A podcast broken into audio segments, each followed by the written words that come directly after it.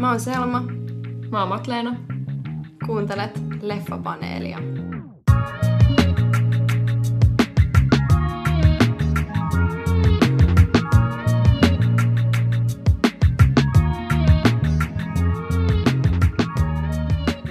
Syyskausi tulossa. Mm. Vaikka kaikki kyllä aloitti niitä syyskaudet joskus syyskuussa tai elokuun lopussa. The queen is never late. Joo, ei. Else is simply early. Totta. Totta. Voisi kuvitella, että jos marraskuuhun mennessä ei ole kuullut mitään podcastista, niin se on kuollut ja kuopattu. Mutta tämä on valhe. Mm, yllätys, yllätys, olemme täällä taas, että päässeet meistä mitenkään eroon ja täällä nauhoitetaan nyt meidän ensimmäistä syysjaksoa. Mm. Kohta on talvi, mutta vielä on hetken verran syksyä. Ja... Syksy elää täällä parven Niin. alla. Totta. Nyt me ollaan itse asiassa vaihdettu parvea, koska Matleena muutti ja mä muutin ää, yhden korttelin päähän Matleenan vanhasta kämpästä, niin täällä on sitten tää toinen parvi, ää, joka on asteen verran matalampi. Mutta ihan yhtä kiva. Katto hivuttautuu päällemme. Jep, Mutta se voi vaikuttaa äänenlaatuun positiivisesti. voi olla. Joo. Toivotaan. Mun näistä mukavista muutoksista huolimatta, niin, niin tota, kuten otsikko antaa ymmärtää, niin siis elokuva on pilalla. Mm. Kuten myös meidän elokuvaura. me, me lopetettiin meidän kevätkausi iloisen kesäisissä merkeissä, niin me palataan ja pahimman kaamoksen aikaan me tullaan Joo. tänne. Pitäisikö meidän kertoa vähän, mitä meillä kuuluu, kun me vaan tässä Joo. nyt sekoillaan ympäriinsä ja, ja kiusataan meidän, meidän kuulijoita seuraavaksi varmaan joku tunnin verran siitä, miten kaikki on... Paskaa. Mm. Jep.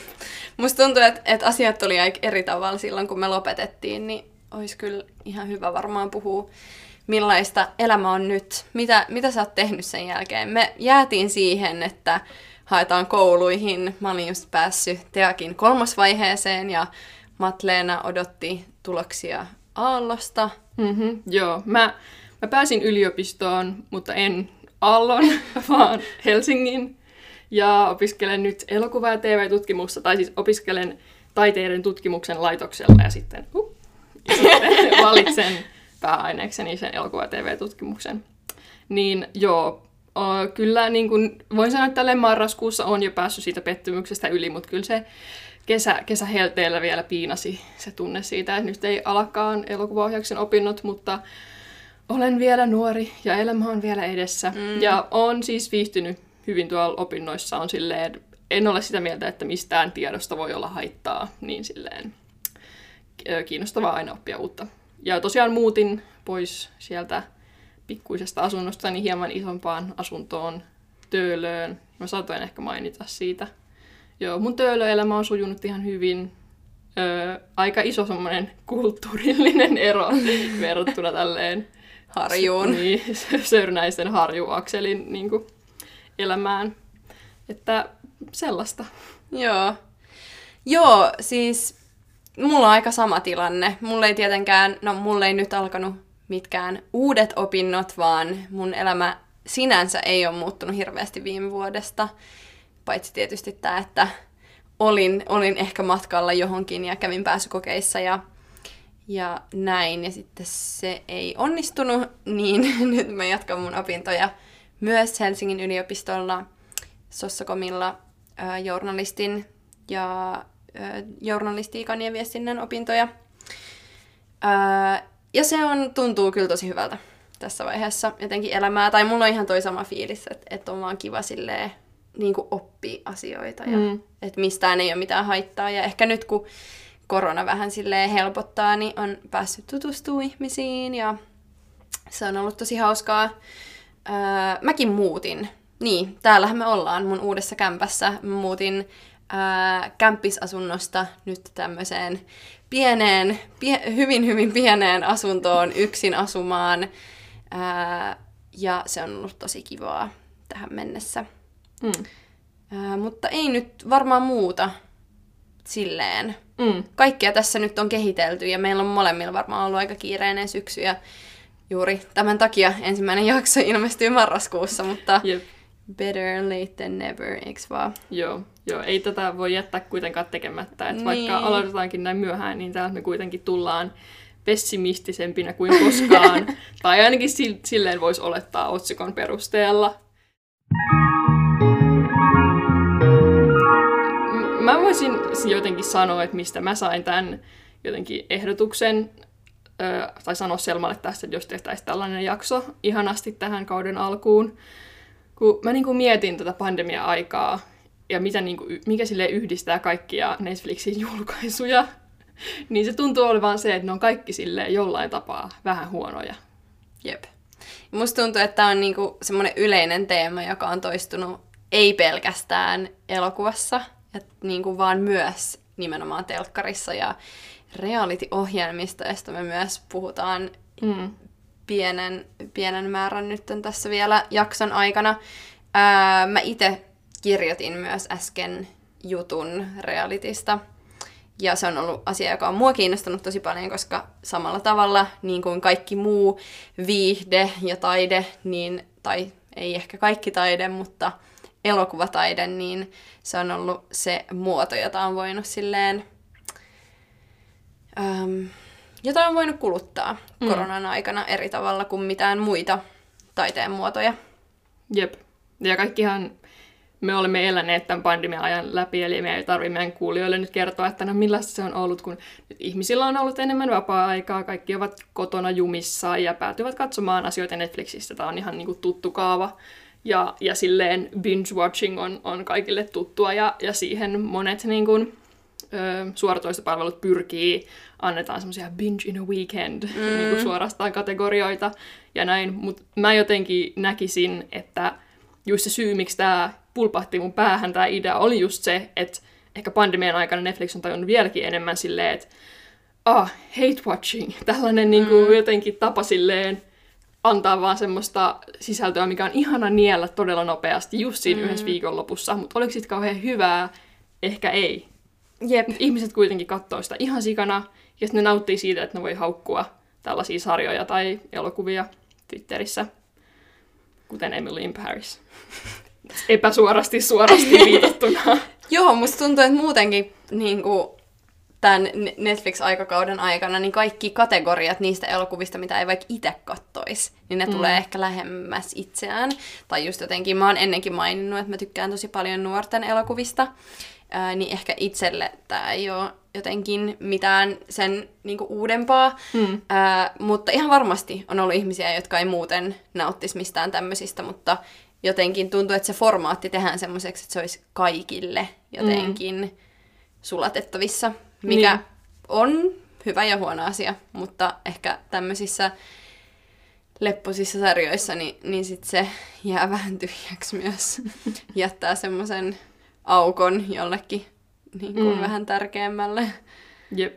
Jotenkin tarkentaakseni tota pandemian yhteyttä tällaiseen ö, tyhjään viihdesisältöön, mitä on tullut paljon jotenkin julkaistua kaikissa, kaikissa suoratoistopalveluissa, niin se, että ehkä ihmisillä, kenellä on muutenkin paljon stressaavaa, jut- stressaavia juttuja arjessa, niin haluaa vähän sellaista eskapismia. Mm. Mutta sitten kun meillä kaikilla on nyt se yhteinen tavoite ollut silleen vähän vähäksi aikaa unohtaa, että on vähän silleen perseestä maailmantilanne just nyt, niin sen takia jotenkin tällaisten Emily in Paris-tyyppisten helposti nieltävien huumorisarjojen suosio on voinut kasvaa, koska useampi ihmisiä on yhdistänyt just se halu vähän päästä muualle hetkeksi aikaa, mutta ei välttämättä mitenkään mihinkään semmoiseen dystopiseen kamalan tulevaisuuteen, vaan johonkin herkkään ja mukavaan, toisaalta vaikka joku Bridgerton samalla mm. tavalla, semmoinen ihana pastellinsävyinen öö, Unelmamaailma. Niin, just näin. Niin, onhan se totta. Musta tuntuu, että, että kyllähän niitä on ollut aikaisemminkin, mutta ehkä nyt eri tavalla ihmiset katsoo myös uusia sarjoja, koska keskimäärin niin jotenkin vaikka TV-sarjojen taso on silleen noussut niin kuin Mm. tosi paljon. Et musta tuntuu, että sit, niin vielä silleen viisi vuotta sitten niin kaikki mun kaverit katto putkeen jotain Friendsia sille aina, silleen, että ne oli nähnyt sen joku viisi kertaa. Mutta ehkä nyt on myös semmoista sisältöä, joka sitten uppoo isommalle yleisölle, että on ehkä tullut myös enemmän semmoista ää, Mitäs mieltä sä olit tästä Emily in Parisista, jos otetaan tämmönen meidän ensimmäinen esimerkki? No siis, sehän on hyvä tälle aloittaa jakso vaan sanomalla, että joo, se oli huono. Ja mä en tietenkään pohjaa tätä pelkästään mun omaan näkökulmaan, niin mä en ole nähnyt sitä ihan koko kautta, mutta mä nyt teen tämmöisen olettamuksen, että se, että mä näen vaan muutaman jakson sieltä täältä, niin tiivistää ihan hyvin ne samat juonen kaaret, mitkä sitten mutkittelee siellä sen koko kauden ajan. Öö, niin jotenkin se, että se on huono, niin tosiaan pohjautuu enemmän tämmöiseen yleiseen öö, kantaan, minkä olen huomannut just sosiaalisessa mediassa tämä hate watching, että ihmiset on rakastanut haukkua, miten huono mm. Emily in Paris oli, ja miten jopa loukkaava se oli ranskalaista kulttuuria kohtaan, koska se on just se, mikä vie meidät hetkeksi niin kuin pois oikein elämän ongelmista, että voi keskittyä siihen, siihen johonkin paskaan Netflix-sarjaan. Ja no, huonous, se on toisaalta asia, mistä me myös puhutaan tänään, että onko se lopulta huono, jos kuitenkin ihmiset nauttii sen katsomisesta jollain mm. semmoisella jotenkin semmoisella oudolla tavalla, mutta siis mä itse samaistuin siihen sen verran, että pari jaksoa, mitä mä katsoin, niin mä olin vaan silleen, että wow, että tää on niinku täydellistä semmoista aivot narikkaan juttua. Että mm. on niinku jotenkin mun mielessä, kuten myös monet semmoiset muut bingeattavat kevyet sarjat, niin tuntuu olevan tosi lähellä jo realitya. Että halutaan vaan antaa sisällöllisesti joka, mikä on silleen kokemuksen tasolla samanlaista kuin reality sellaista, että sä voit vaan katsoa, se sisältö vaan niin tarjoillaan sulle jakso jakson mm. perään. Sun ei tarvi oikeastaan muistaa, mitä tapahtuu edellisessä jaksossa, se vaan niin kuin vie kohtaus kohtaukselta kaikkia semmoisia hulluja käänteitä ja vastaavaa. Mutta sitten mitä siinä tapahtuu, mitä niillä hahmoilla, miten ne kehittyi, millaisia teemoja käsiteltiin, niin ei ole ehkä niin tärkeää. Ja jotenkin onko just fiktiiviset sarjatkin lähempänä just tällaista realitya nykyään niiden tavoitteiden kannalta. Että tavoite on vaan se, että kaikki, mahdollisimman moni katsoo, mahdollisimman moni keskustelee ja vaan niin kuin uppoutuu siihen välittämättä, että nostiko se jotain tärkeitä argumentteja esille. Niin, on se ihan totta. Must, me puhuttiin vähän tästä samasta aiheesta silloin, kun me keskusteltiin Queen's Gambitista, mm. että halutaan luoda joku ikään kuin skene jonkun niin kuin sarjan tai teoksen ympärille. Musta tuntuu, että tässä on niin kuin nimenomaan käynyt silleen, että niiden tavoite oli luoda joku uusi tämmöinen Gossip Girl, joka niin kuin sanelee ihmisille, mitä niiden kannattaisi, miten niiden kannattaisi pukeutua tai mm. millaista, e, miten elä, elää jotenkin täydellistä pariisilaista elämää. Ehkä se ongelma mun mielestä siinä oli se, että, että kun se semmoinen esteettinen substanssi puuttuu niin kuin myös omasta mielestä. Mun mielestä se ei ollut tarpeeksi vahva ollakseen semmoinen, joka pärjää sillä, että siinä on niin kuin esteettisyyttä ja semmoista, mm. joka tekee jostain sarjasta ikään kuin legendaarisen.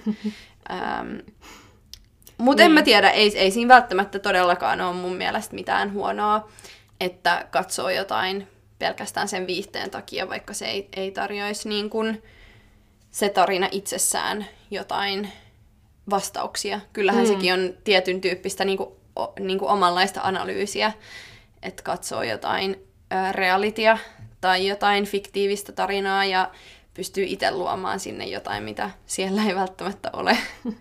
Jep. Tänään just tämä vi- viihteen arvo, mikä on sen niin intellektuellisen haasteen niin arvo loppujen lopuksi katselukokemuksessa. Käsitellään jotenkin sitä. Tuli just Emily in Parisista mieleen, että jos joku nyt on silleen, että tultiinko me aikakoneella nyt jostain viime syksystä, että tästä on jo aikaa, kun tämä sarja ilmestyi. Mm. Jotenkin se syy, miksi mä nostin tämän esimerkiksi, on se, että se niin kuin, samalla kuin joku Bridgerton, Queen's Gambit käsittelee ja kuvastaa siis hyvin tätä tällaista pandemia-ajan luomaa ilmiötä tämmöisestä binge-watchingista ja maratonikatselusta, mutta siis samalla tavalla vaikka He's All That, mm.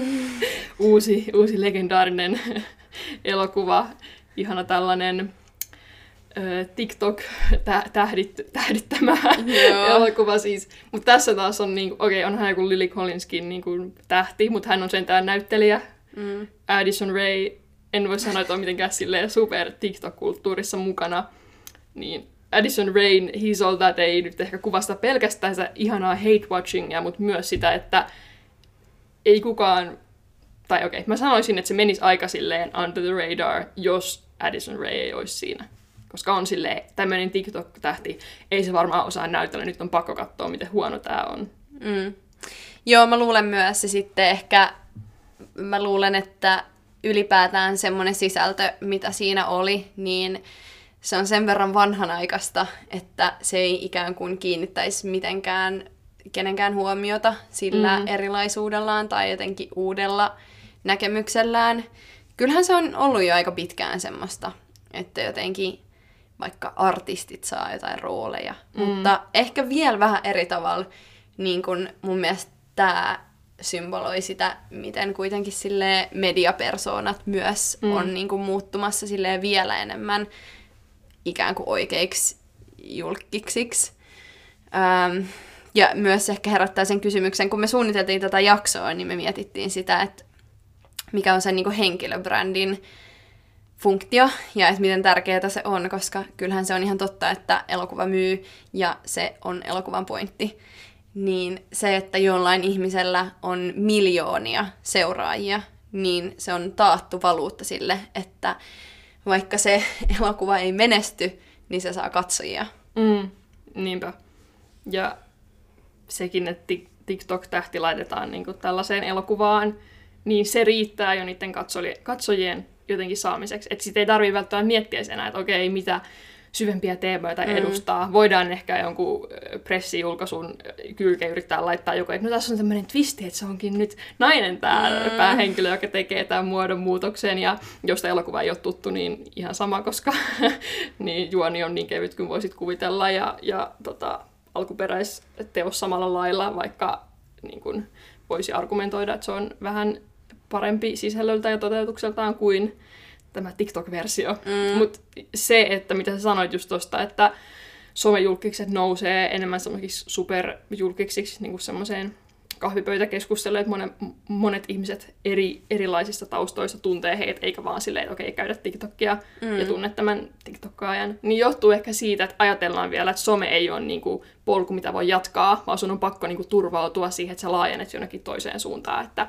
että tubettajat alkaa tekemään musaa ja silleen, niin sen takia voi olla, että se leviäminen leffoihin on silleen niin haluttu polku. Niin. Niin. Joo, onhan se totta. Ja jos miettii näyttelemistä, niin, niin onhan siinä, se on niinku taiteen laji itsessään. Toisaalta lapsinäyttelijät, eihän niillä ikinä ole mitään koulutusta, niin ehkä se myös sen takia nähdään semmosena, että no mutta kyllähän sä nyt voit vähän repliikkejä sanoa. Tai jotenkin, että, että se, se on niin, kuin niin helppo työ, että kuka tahansa siihen pystyy, varsinkin mm. jos tekee jonkun yhden elokuvan. Että siihen ei tarvii käyttää semmoista osaamista, joka vaikka koulutus tuo. Ää, en mä tiedä, must, must jotenkin sille ihan siis vaan tuosta elokuvasta, niin mä, mä oikeasti yllätyin, että tommonen on tehty. Mä oon siis kattonut tän, oliks niin, että sä et oo kattonut sitä? En. Olin kyllä sukeltanut YouTuben syvään päähän katsoa tällaisia analyysivideoita. Joo, joo, mä katoin tän ja mä olin siis, mä olin todella yllättynyt, että tämmönen elokuva tehdään enää tänä päivänä, koska musta tuntuu, että ehkä me voidaan puhua siitä vielä vähän myöhemmin, mutta viime aikoina on vaan tullut niin paljon myös niin kuin hyviä tämmöisiä mm. esimerkkejä siitä, että mitä vaikka nuorten sarjat ja elokuvat voi olla. Yhtenä nostona tietysti nyt tuli Sex Educationin kolmas kausi, niin pakko mainita tässä myös se. Niin mä oon, mä oon tosi yllättynyt, että tämmöinen formaatti uppoaa. Jopa, mm. jopa semmoiset elokuvat, kuten... Ähm, mun mielestä mä katsoin jonkun tämmöisen toisen äh, trendi-elokuvan, joka oli, tuli joskus muutama vuosi sitten, kuin mm. To All the Boys I've Loved Before.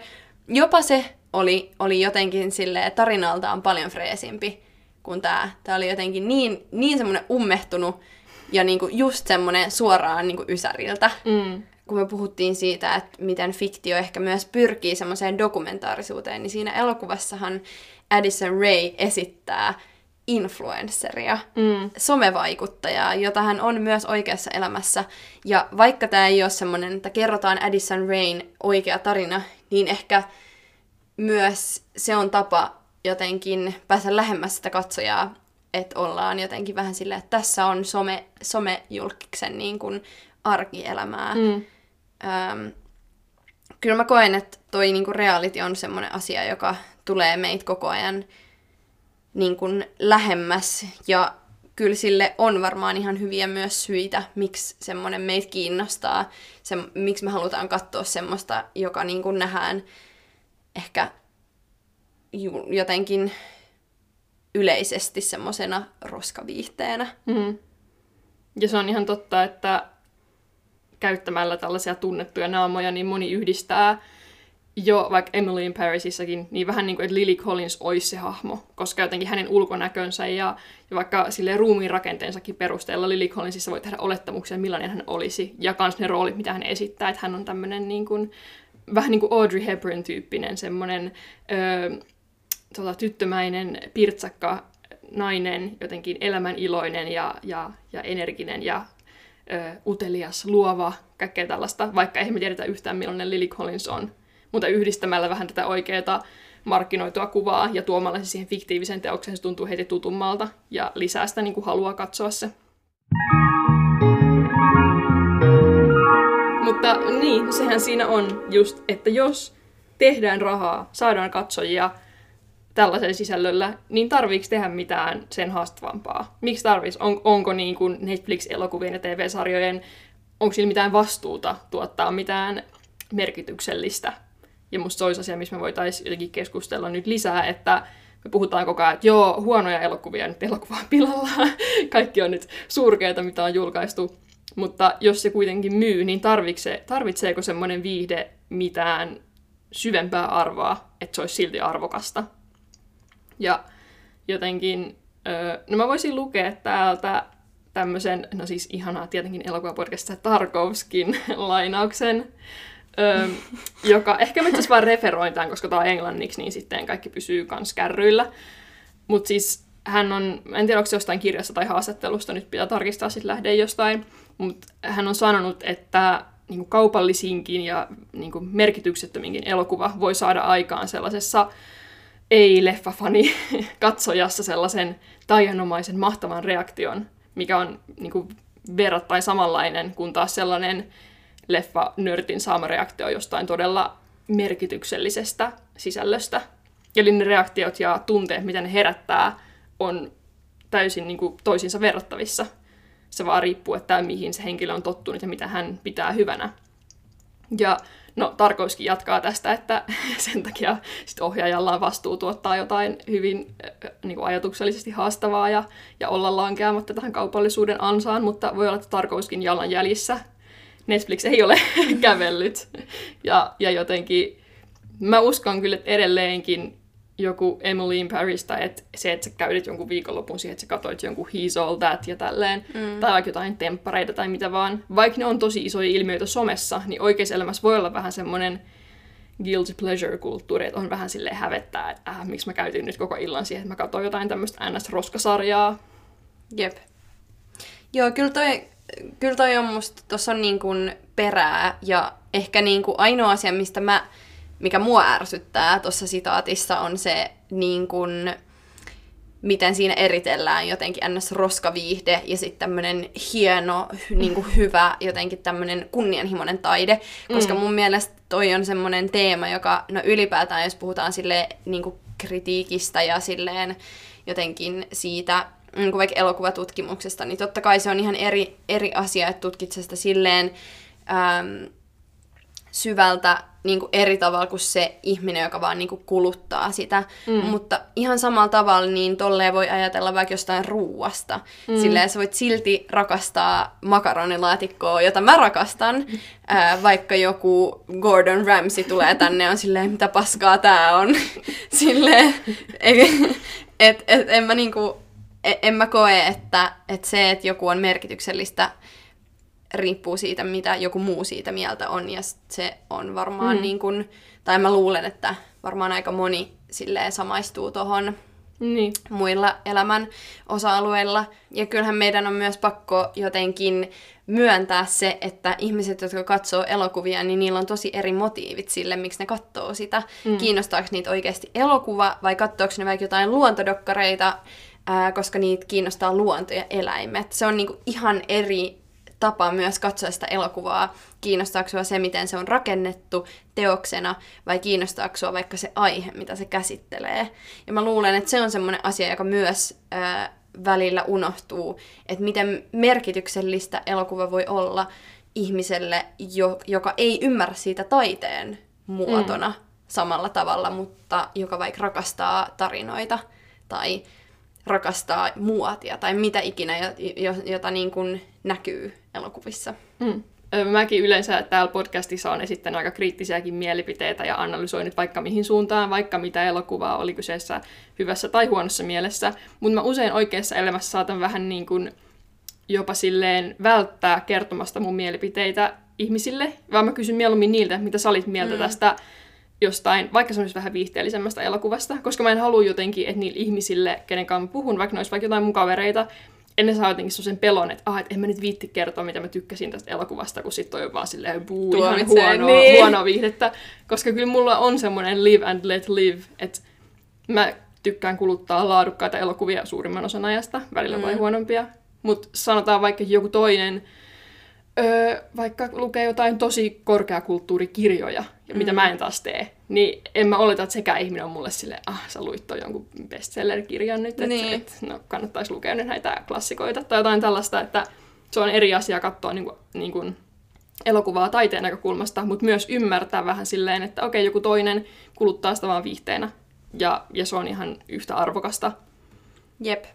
Joo, ja ehkä just silleen, mitä niin kuin on huomannut just vaikka Suomessa, niin mun mielestä tosi paljon yhdistetään sitä, koska yleisö ei ole tarpeeksi, niin mm. yhdistetään, ei ehkä viihdettä, mutta yhdistetään semmoista enemmän ää, niin kuin he, helpommin kulutettavaa sen jotenkin taiteellisen pyrkimyksen kanssa, mikä on musta tosi kiva, koska nimenomaan se, että erottelee ne jotenkin toisistaan, niin siinä on puolensa, mutta mun mielestä se vaan luo semmoista niin kuin eliittistä dikotomiaa, missä jotenkin jotain vastaan, vastakkainasettelua, missä yksi jotenkin osaa ja toinen ei tiedä mistään mitään.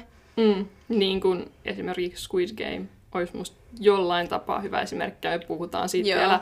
Ja jopa Dyyni, jos te luitte mun arvostelun leffapaneelin Instagramista, niin mä viittaan siihen vähän niin kuin semmoiseen kokemuksellisuuteen VS-elokuva silleen teemojen ja, ja sen niin kuin teesien kautta. Yksi jotenkin eniten ehkä tällaista katseluhäpeää tai jotenkin, että ihmiset leimaa itsensä sit silleen, että Aa, mä oon tämmöinen realitin kattoja. Eli just realitista musta tuntuu, että tulee tosi vahvasti sellainen, että ei haluta millään tapaa rinnastaa sitä mihinkään elokuvien katseluun, vaan se on niin kuin puhdasta viihdettä, mutta kuten me ollaan puhuttu nyt tässä, että samalla tavalla kuin realitista haetaan sitä katselukokemusta, sitä, että sä koet myötä häpeää niitä hahmoja, mm. tai siis niitä, ei hahmoja, persoonia Kyllä, kohtaan. hahmoja. Niin. Ja, niin, televisiohahmoja kohtaan. Mm. Persoonallisuuksia, ketä niin. siellä esiintyy, heitä kohtaan, niin jotenkin se tunne voi olla yhtä arvokas kuin kokea jotain muita jännittäviä tunteita jostain taideelokuvasta. Vai voiko, mitä sä oot mieltä? Kyllä mun mielestä. Siis onhan siinä, sehän menee jo ihan siihen niin kun, että miten niitä rakennetaan. Totta kai yksi asia, joka on mun mielestä tosi tärkeä ähm, nyt heti mainita, niin kyllä niin kuin nyt keväällä oli nimenomaan tosi paljon puhetta siitä, miten niin kuin epä, epäeettisesti myös näitä sarjoja on tuotettu. Ja se on asia, joka mun mielestä hyvin paljon siis liittyy tähän aiheeseen, mutta ei ehkä, jos mietitään sitä niin kuin, äm, ohjelman rakennetta tai sen dramaturgiaa, niin ei ehkä liity ihan siihen. Äh, mutta mulla tuli tosta vaan mieleen, että et jotenkin äh, kyllähän se se, että on joku pyrkimys siihen, mikä saa ihmiset kiinnostumaan, niin se on jo ihan siinä kuvauksessa, se on leikkauksessa, se on sen koko tarinan formaatissa. Ja ihan samalla tavalla, vaikka ne on ihan erityyppisiä, siinä ei ehkä ole esteti- estetisoituna eri asioita. Siihen ei panosteta musiikkiin eikä, eikä rytmiin samalla tavalla, mutta ihan samalla tavalla siinä leikataan kuin mitä tahansa muuta elokuvaa ja rakennetaan semmoista tarinaa vaikka ihmisten välillä, mitä niiden välillä tapahtuu tai miten jotkut tietyt ö, olosuhteet saa ne käyttäytymään. Tämä on mun mielestä se osa, johon tulee se epäeettisyyskysymys. Miten paljon sä voit asettaa oikean ihmisen päälle, ö, mihin niin kuin, olosuhteisiin sä voit viedä jonkun ilman, tai ennen kuin se on epäeettistä. Mutta ihan samalla tavalla niin siinä rakennetaan semmoista tarinaa, joita, jota niinku, tai joka kiinnostaa ihmisiä. Ja mä itse koen sen semmosena, että ihmisiä kiinnostaa katsoa realitia, koska se formaatti on selkeä. Ja reality ei kuitenkaan ole oikeata elämää, mutta se kuvastaa meidän oikeata elämää semmoisella tavalla, jossa kaikki on ikään kuin simppeliä. Mm. Se, että sä teet jotain, se saa tietyt seuraamukset. Jos sä rikot jotain sääntöjä, niin sä oot ulos pelistä tai saat jonkun rangaistuksen, jolla sä hyvität sen. Ja sitten asia on ok, sitten mennään eteenpäin. Tai sä tiedät, miten äm, toimia jossain tietyssä tilanteessa, koska sä saat siihen ohjeet. Mutta semmoista ei ole oikeassa elämässä. Sä et saa mitään oikeita ohjeita niin kuin mihinkään. On joitain yhteiskunnan rakenteita, joka vie sut siihen suuntaan, että sä saat työn tai kouluttaudut tai mitä ikinä. Mutta ei ole oikeita vastauksia. Realitissa kaikki on aika helppoa, koska se on rakennettu kuin tarina, vaikka siinä kuvastetaan oikeaa elämää. Ja mä luulen, että se on se syy, miksi ihmisiä kiinnostaa katsoa sitä, koska ne haluaisi ajatella, että se on oikeeta. Mm. Ja vaikka moni realitin kattoja saattaa kuunnella tätä ja olla silleen, että juupa juu, että mä vaan fanitan temppareita tai niin. näin. Mutta on se ihan totta, että monia tämmöisiä ilmiöitä, kun niitä alkaa tutkimaan, niin ne saattaa olla todella niin kuin alitajuisia öö, ne syyt, miksi sitä katsoo. Että ei moni pandemian aikana näitä ns-viihteellisempiä jotenkin öö, bingeattavia sarjoja katsonut, ajatellut sitä silleen, että ah, pakenen pandemiaa tänne mm. kotiin, mutta se voi olla sellainen alitajuinen syy, miksi moni hakeutui sellaisen viihteen pariin. Ja näitä sarjoja yhdistää ei välttämättä aina just se semmoinen todella jotenkin positiivinen, ihana, hehkeä tunnelma, vaan usein niissä on todella sellainen suljettu ympäristö. Ja musta se ri, niin kuin, liittyy tuohon, mitä sä sanoit siitä, että halutaan jotenkin kokea kaikki semmoisen simppelinä, koska se tekee siitä helposti jotenkin sisäistettävän siitä mm. sisällöstä, niin on just se, että ei olla avoimessa maailmassa, missä kaikki on kaaosta ja meidän elämällämme ei ole tiettyä mitään suuntaa, vaan olemme täällä vaan räpiköimässä ympäriinsä. Mutta joku, sanotaan vaikka Orange is the New Black, mikä oli pitkään Netflixin niin kuin pisimpään jatkunut sarja, niin sijoittuu yksinkertaisesti vankilaan. Mm. Se on mm. helppo niin kuin, paikka ymmärtää, siellä on tietty hierarkia. Se tietenkin asettaa niin kuin, hyvät lähtökohdat myös sille draaman rakentamiselle, mutta myös sellaiselle sarjakatsomiselle. Että sit kun sä oot siellä vankilan maailmassa, mikä ei tietenkään ole niin kuin hehkeä tälle lähtökohdiltaan, mm. mutta se tuntuu vähän semmoiselta turvalliselta ja suljetulta. Öö, Emily in Paris ehkä tekee tämän enemmän sen miljöön kautta, että kaikki on käristetyn ranskalaista, mm. ja se luo semmoisen kuplan. Bridgerton sijoittuu vaan historiaan semmoiseen vaihteeseen, missä yhdistetään vähän sitä sun tätä todella niin kuin mm. värikkäästi mm. ja miellyttävästi. Et kun alkaa miettimään, niin tosi moni näistä sarjoista tekee samalla tavalla, että se on vähän niin kuin sellainen, öö, jos menee tosi syvälle, vähän niin kuin sellainen kohtu, että me ollaan sisällä jossain ja me, niin. mikään ei tule sieltä ulkopuolelta, vaan kaikki on sisäistä ja se tekee siitä lohduttavan ja ymmärrettävän ja miellyttävän ja mukavan ja ihanan. Joo, ja siis, ja, ja ainakin niin kuin katsojalle tosi jotenkin just hedelmällisen tilanteen.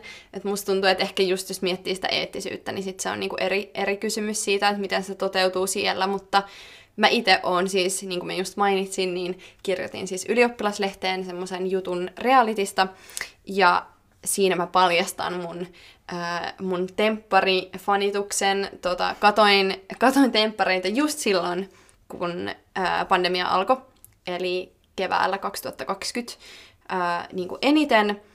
Ja nämä henkilöt siinä sarjassa oli jotenkin silleen, että, että se on tämä kupla, että ei, ei jotenkin silleen, että tää, täällä on niin, niin kuin kuplaantunutta, että ei sitä oikein, ei oikein ymmärrä, että mitä siellä niin mm. niin kuin tekee. Ja että, että katsotaan, jos me ollaan edelleen läheisiä, kun me tullaan täältä kuplasta. Ja sitten mä olin vaan, no kupla sitä, kupla tätä. niin kuin, että oikeasti, että kyllä, että eihän ne niin kuin voi unohtaa niiden elämää kolmeksi viikoksi. Mutta ihan samalla tavalla tolleen käy kaikissa tommosissa, musta toi niinku ryhmädynamiikalta on tosi kiinnostava kysymys, koska ihan samalla tavalla käy kaikissa tommosissa niinku produktioissa, leireillä, koulumatkoilla. Ja siis... katsojakunnassa myös, sit, kun niin, sitä fanitetaan. Niin, että kyllähän tommosia yhteisöjä on niinku kaikkialla ja on myös omassa elämässä semmoista niin kuin, jotenkin semmoisia tilanteita, just vaikka joku ripari tai protuleiri, joka on ihan samalla tavalla kupla. Mm. Jep. Ja se some niin kuin, suosio myös, mitä myös sanoit, kuplaantuu samalla tavalla, niin sit lisää myös sitä jotenkin ilmiömäisyyttä, mikä syö siltä niin kuin, sisällön merkitykseltä verrattuna siihen katselukokemukseen, että ah, mun pitää nyt vaan katsoa tai kaikki muutkin katsoa ja olla osana tätä juttua.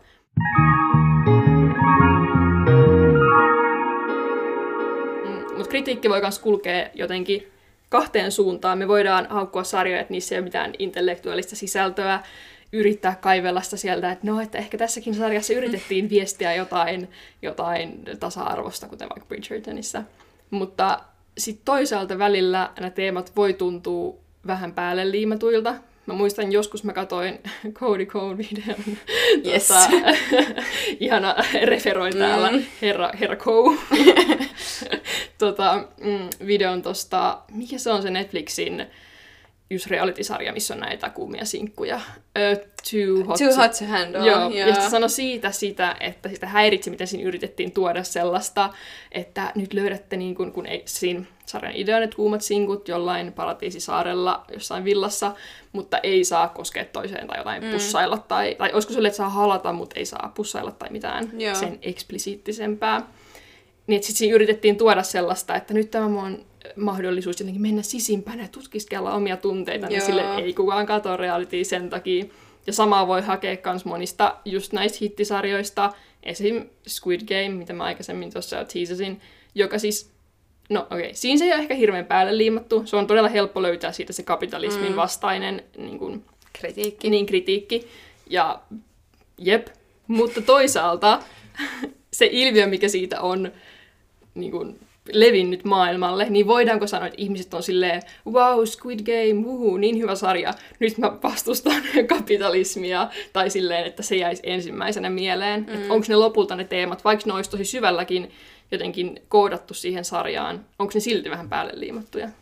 Niin, ehkä siis, no mun mielestä on päälle liimattuja, siis onhan ne silti kiinnostavia, ei se, ei se sitä niinku poista. Mutta onhan ne päälle liimattuja ja sitten ehkä silleen, jos nyt puhutaan tästä Squid Gameista, niin kyllä mulla niinku jotenkin sille herää myös semmoinen kysymys, että fanittaako ihmiset sitä, mitä tavallaan, mitä viestiä se sarja kantaa, vai fanittaako ne sitä sarjaa? Koska siis mun mielestä se ei ole itsessään, että sä fanitat, fanitat jotain, joka on kritiikkiä, mutta sä fanitat sitä silleen niin kuin epäironisesti, niin sehän jo tekee siitä si- sitä, että sä fanitat sitä itse asiaa, mm. se mitä, mitä se sarja kritisoi Mm.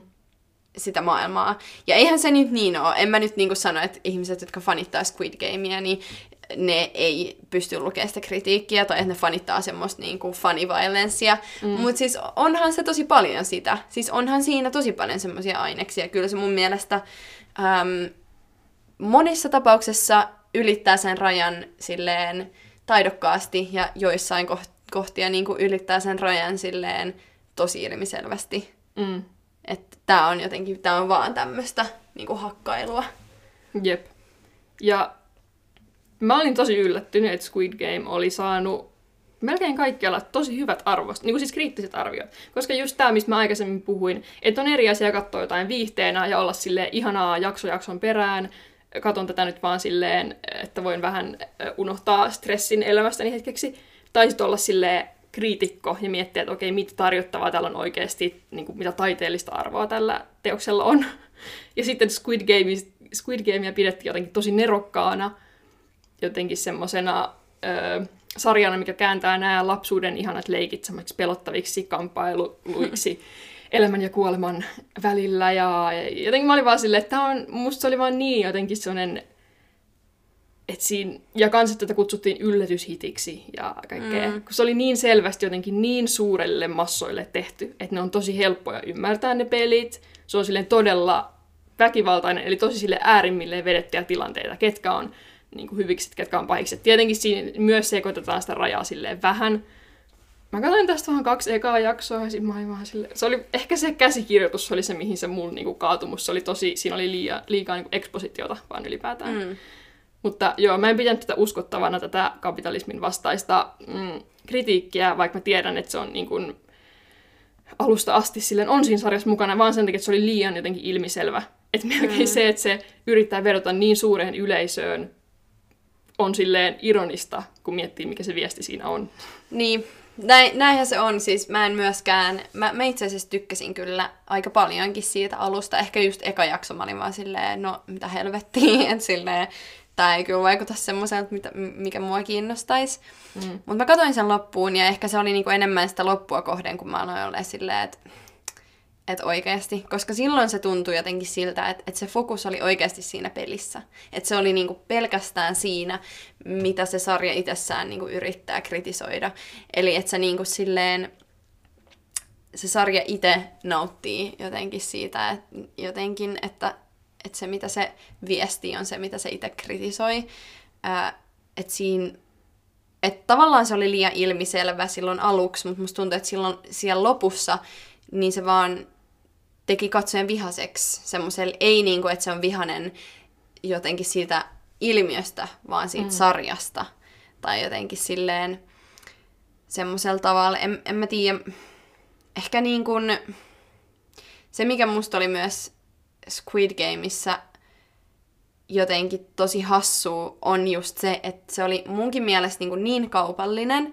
Ja sitten siinä oli kuitenkin, no mun mielestä se mitä, mikä siinä oli hyvä oli se, että musta tämä päähahmo oli niin maailman tylsin, mutta ne muut hahmot oli oikeasti hyvin kirjoitettuja. Mun mielestä niissä, niissä oli niin syvyyttä ja ne pääs näkyy et se oli niinku se, mikä mua kiinnosti siinä. Ja sitten mä näin kaikki tämmöisiä niinku visuaalisia referenssejä, mistä, mm. mistä Squid Gamein kuvat ja visuaaliset niinku elementit, mistä ne on tullut. Ja kyllähän siinä on kiinnostavia elementtejä, vaikka semmoiseen korealaiseen historiaan sun muuta.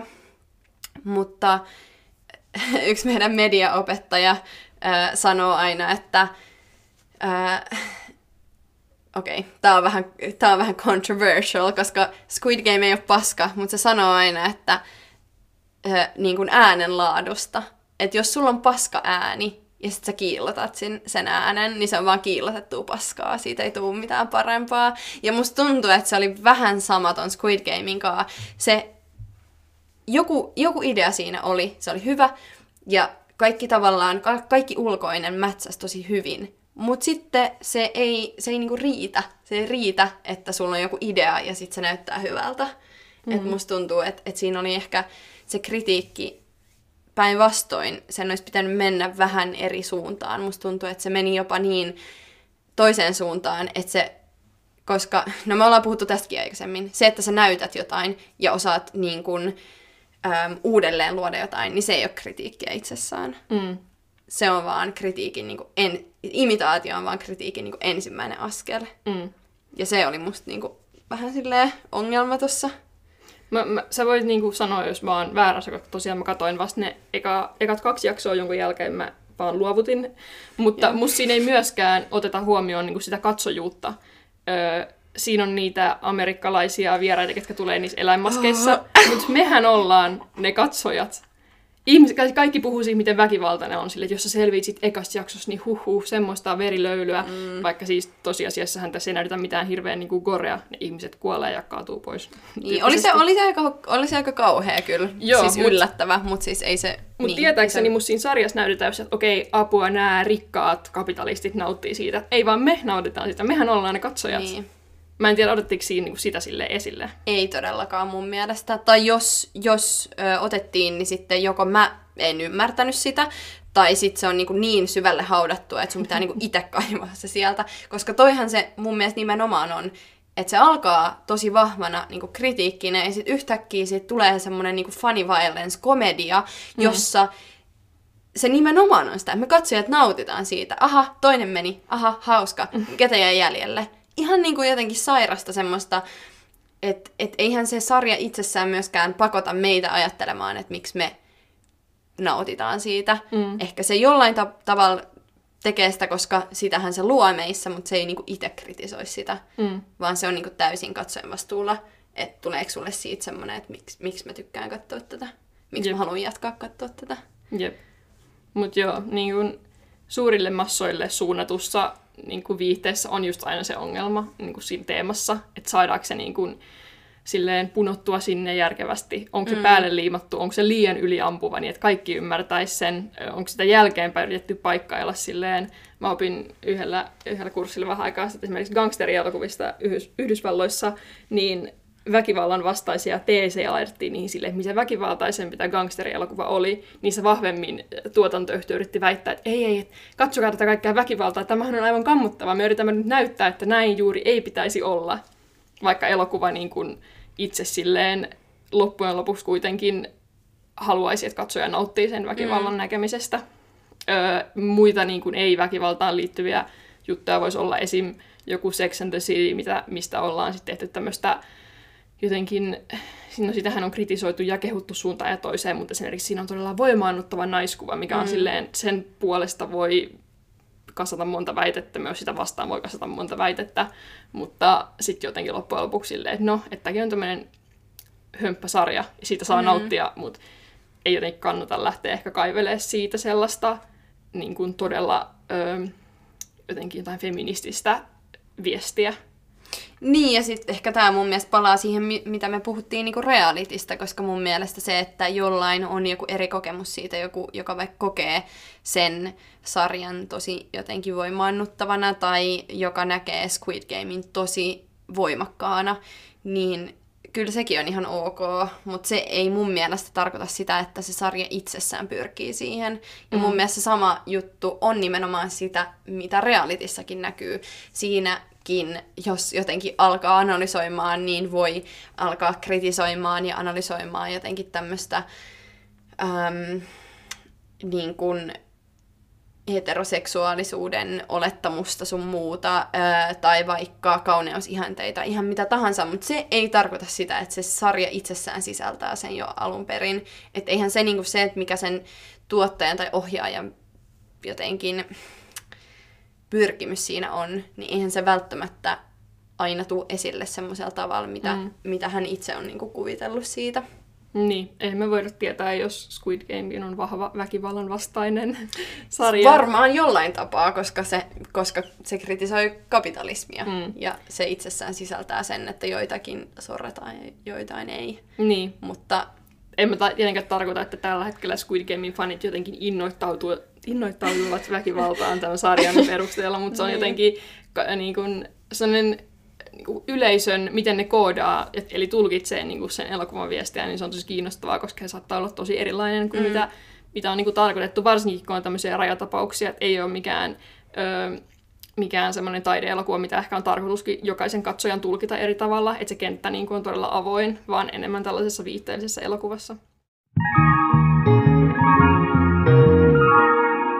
Pitääkö meidän olla huolissaan? Siis onko, onko elokuva todella pilalla? Me ollaan tämän jakson aikana kyllä eritelty jo aika, aika selkeästi sitä eri näkökulmia, että on mikä tahansa taidemuoto omistaa sen viihteellisemmän puolen, mutta mm. myös sen niin kuin, enemmän kriittiseen katsojakuntaan vetoavan puolen. Mutta voiko silti niin kuin, tuntua siltä, että, että ollaan menossa vaan kohti semmoista tyhjänpäiväisempää viihdettä, varsinkin elokuvien ja, ja niin kuin TV-sarjojen puolella? Mä en tiedä. Mä vaan toivon se, mitä mä, mäkin on sanonut muutaman kerran tässä jakson aikana, niin mä vaan toivon, ettei se et, ettei niitä erotella niin paljon. Mä toivon, että se ei mene siihen suuntaan, että on vaan viihdettä ja sitten on nämä niin taideelokuvat. Öö, koska musta tuntuu, että monissa eri taiteen lajeissa niin on mennyt tälleen, koska se taide ei ole niin kaupallista. Mutta koska mm. elokuva on kaupallinen taiteen ala, niin mä vaan toivon, että jatkossakin löytyy semmoista, joka jotenkin edelleen pystyy vetoamaan vähän totta kai eri silleen ihmisiin ja ihmisryhmiin, mutta et jotenkin silleen, et, ettei olisi vaan sitä yhtä. Mm. Jep, mäkin, mä olen niin kuin myös silleen ymmärtäväinen ihmisiä kohtaan. Niin kuin mä sanoin aikaisemminkin, että koska ihmiset kuluttaa eri taidemuotoja eri tavalla, niin mä en jotenkin ole huolissani siitä, että, että Addison Ray on jossain elokuvassa ja mm. ole sille, että tämä on nyt tuomiopäivä. Vääryys, vääryys. niin, tai silleen, mutta ehkä mäkin just toivon tota, että, että me pystyttäisiin yhdistämään näitä kuplia silleen molempiin suuntiin. Että Suomessa musta niin kuin sä sanoit, että semmoinen onnistuu mm. aika hyvin, mikä on jotenkin kysymys rahoituksesta, mutta myös suomalaisen halussa tukea suomalaisia. Sitten kun vaikka Juho Kuosmanen menestyy maailmalla, mm. niin ehkä ihmiset leffa mausta välittämättä on silleen, okei, okay, pitää varmaan käydä nyt katsomassa sit toi. Että jotain samantyyppistä ehkä ei sit ohjaajan tai niin kuin kotimaan perusteella, mutta joku syy, mikä saisi ihmiset katsomaan jotain uutta ja erilaista. Ja kyllä mä voin sanoa, että tietenkin Squid Game voisi olla jotain pahempaakin. Sentään siinä on se kapitalistinen kritiikki, mikä on todella selvästi nähtävissä. Yep. Niin ehkä joku voi jotenkin katsoa sitä ja olla silleen, että vau, että mä oon aina kuluttanut vaan jotain temppareita, ja nyt mä katsoin tätä, ja nyt mun mm. tekee nähdä mieli lisää jotain yhteiskunnallista kritiikkiä, se voi johtaa sitten johonkin toisenlaiseen katsojuuteen. Jep. Joo, todellakin, ja, ja sit musta tuntuu, että jotenkin, että kunhan saa sen mahdollisuuden myös vähän haastaa sitä niin kuin omaa katselijuutta, niin se on jo ihan superhyvä. Musta tuntuu, että se, se toimii myös Suomessa erittäin hyvin jossain niin kuin, ähm, miksi mun tuli ekana mieleen MS Romantic? No mutta mun mielestä se on niinku täydellinen esimerkki siitä, joka niinku kertoo suomalaisista, se uppoo suomalaisiin, mutta sitten taas toisaalta se on rakennettu semmoisella tavalla, joka on tosi taiteellisesti laadukas. Mm. Että jotenkin voi saada kaikkea, toivottavasti. Jep. Ja tota, jos miettii, että ollaanko me nyt vaan matkalla kohti lisää tämän tyyppisiä sarjoja ja elokuvia, niin siis sitten tuntuu, että me ollaan jo unohdettu sille jotkut ihan kamalat 2000-luvun alun reality-sarjat, mihin verrattuna, kun tempparitkaan ei ole mitään, missä silleen näytettiin ihan kaikkea ja, ja kaikkeen suuntaan. Paljastettiin joidenkin rahan tilanteita ja kaikkea, siis Jep, ja siis miettii samalla tavalla, että media Free Britney on tuonut mieleemme niin kuin menneisyyden jotenkin mediamyllytykset lehdissä Kyllä. ja kaikissa. Samoin vaikka elokuvat Me Too-liikkeen myötä, kun miettii jotain öö, semmoisia hauskoja äikien komedialeffoja jostain just silleen 2000-luvun alusta eteenpäin, niin se, se niinku, kyllä that silleen kalpenee sen rinnalla. Sitten vaan silleen, okei, okay, ei ole niinku niin paha kuitenkaan, että Addison Ray pillifarkuissa silleen ei pilaa mun, mun yep. niinku silleen mahdollisuutta käydä katsomassa jotain taideelokuvaa Kinoreginassa. Niin, niin, ja musta tuntuu, että somessa on, on siinä mielessä voimaa, että, se, että, että ihmiset vaatii enemmän niiden elokuviltaan myös. Ja, ja, se, ja, ja että jotenkin kun katsojana myös voi olla enemmän osallinen siihen elokuvaan tai ää, sarjaan tai johonkin siihen teollisuuteen, niin se luo myös semmoisen vaatimuksen siitä, että haluaa jotain, joka ei ole vaikka epäeettistä tai tämmöistä. Ja sitten tietysti kun jotenkin maailma vaan nopeutuu ja nopeutuu, katsotaan nyt, miten paljon se pystyy nopeutuu ennen kuin me kaikki vaan jotenkin ollaan täällä jossain tulipalojen keskellä. Metaversessä. Niin, mutta ähm, mutta musta tuntuu, että et ehkä se on myös semmoinen asia, että et musta tuntuu, että ehkä realitin formaatti voi muuttua. Ää, ja mä luulen, että muutenkin kaikki formaatit, fiktio, dokkari ja reality, niin ajautuu enemmän ja enemmän yhteen ja alkaa olemaan enemmän tilaa semmoiselle niin kuin lyhyelle realitille tai dokkarille. Vähän niin kuin esim. Arena Stories, on musta hyvä esimerkki, jotka tekee sekä fiktio että niin kuin dokkarityyppisiä semmoisia lyhyempiä klippejä. Ja totta kai TikTok, joka on muuttanut niin jotenkin semmoisen katselun formaatin ihan kokonaan. Mm. Jep. Ja ehkä mä huomaisin mun omasta silleen sosiaalisista piireistä elokuvan puolelta Dyynin, mitä mä aikaisemminkin tuossa mainitsin, että se on hyvä esimerkki ehkä tällaisesta. Jotkut käy katsomassa sen Timothée Chalamet vuoksi, jotkut on Villeneuve-faneja, jotkut ei ole koskaan kuullutkaan Denis Villeneuveista, mutta on lukenut Dyynin kirjana, tai jotkut mitä ikinä. Tai, tai silleen, että tätä, tätä saisi tulla lisää siis ihan missä vaan TikTokissa, Arena Storiesissa, mm. jotenkin sisältö, mikä vetoaisi kaikkiin jonka pystyisi katsomaan jotenkin kevyemmän katselukokemuksen kautta, mutta myös halutessaan sit sukeltamaan sinne syvemmälle. Jep. Joo, joo, ehdottomasti. Ehkä elokuva ei ole vielä pilalla. Ei, ei. Tota, ei, ei kyllä ole, koska muuten tätä podcastia ei enää olisi ja meillä on tulossa vielä muutama jakso nyt tässä syksyllä. Niin tota, ää, toivotaan, ettei elokuva ei mennä pilalle siinä meidän, välissä. Meidän toivomme täysin sammui. Niin. Sille ei ole enää mitään väliä millään. Jep. Ei, kyllä me vielä täällä polskutetaan koko syksy teidän, teidän riemunamme. Riemunanne. Teidän. Mä en tiedä, sä oot se suomenkielinen meistä, joten sä tiedät no, varmaan no, paremmin. Nämä on taas näitä. Nice. Alright, nähdään seuraavassa jaksossa, eli ensi viikolla. Käy seuraamassa meitä Instagramissa, at leffapaneeli. Ei ole vaikea muistaa. Ei. hei hei. Moi.